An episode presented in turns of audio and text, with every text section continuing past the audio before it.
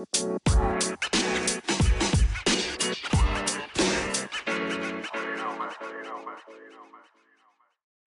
guys, my name's Jose and today we'll be learning about the Roman daily life. Yeah, let's get on with this. Entertainment. Romans loved to watch gladiator fights. They thought it was very amusing.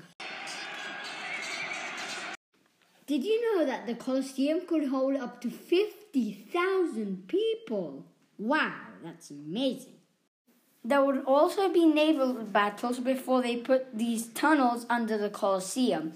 The naval battles were very amusing, but it was kind of like WWE. They knew if someone was going to die or not, and there were also criminal sacrifices. There were also reenactments, for example, like Theseus and the Minotaur. Like when Theseus forgot to put the black sails coming home to tell that he was alive and his dad flung off a cliff. So they would fling a, a criminal off a cliff instead.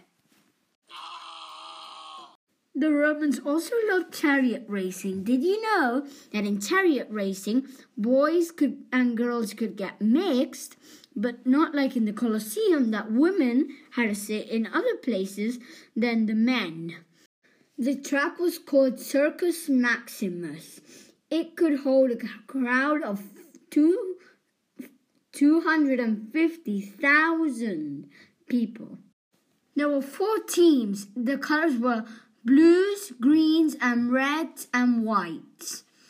And they had at least six or four horses, and sometimes even eight. Six horses was already very difficult to control. So you must have thought, like, wow, that would be so difficult for eight.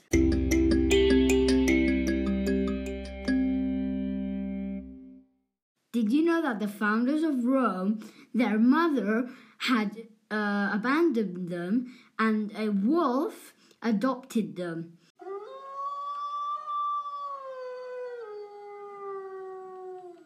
Their names were Romulus and Remus.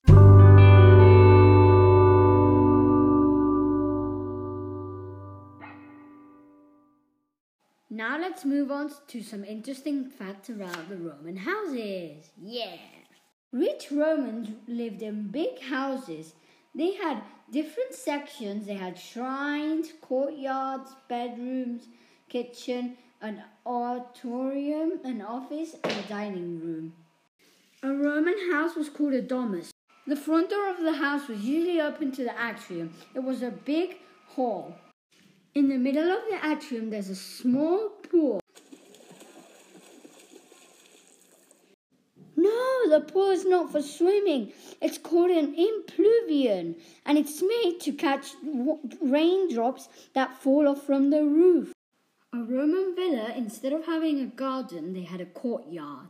It was inside the house, but it had no roof, and it was called a peristylium. It was a peaceful place where the family could relax and chill amongst the beautiful flowers that were in the courtyard. They also had a fountain and beautiful mosaics, and also lovely paintings. Let's see what bedrooms are usually used for.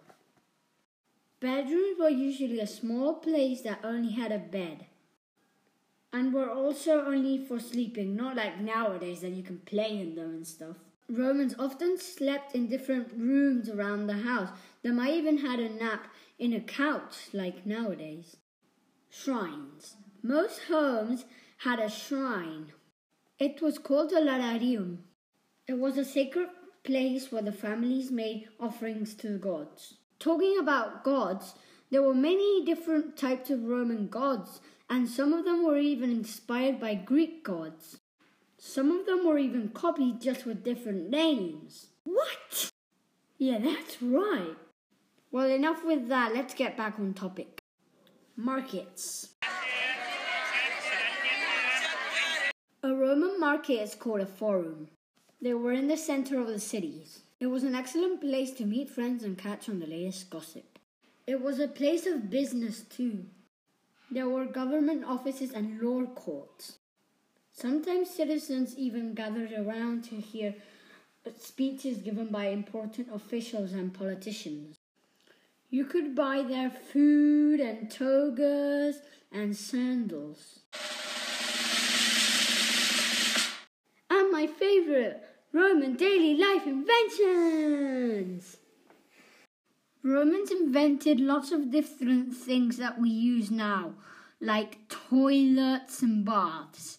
The aqueducts was a way to get water from places to another, and that was very useful when the Romans went off to invade another country and they didn't have much water there. Romans usually didn't have their own baths. They would go to a public bathhouse where men would bath at one time and women would at another time. And children wouldn't be allowed, but you can also at the bathhouses go to the gym and you would use oil, pour it all over your body, and scrape it off with a special tool.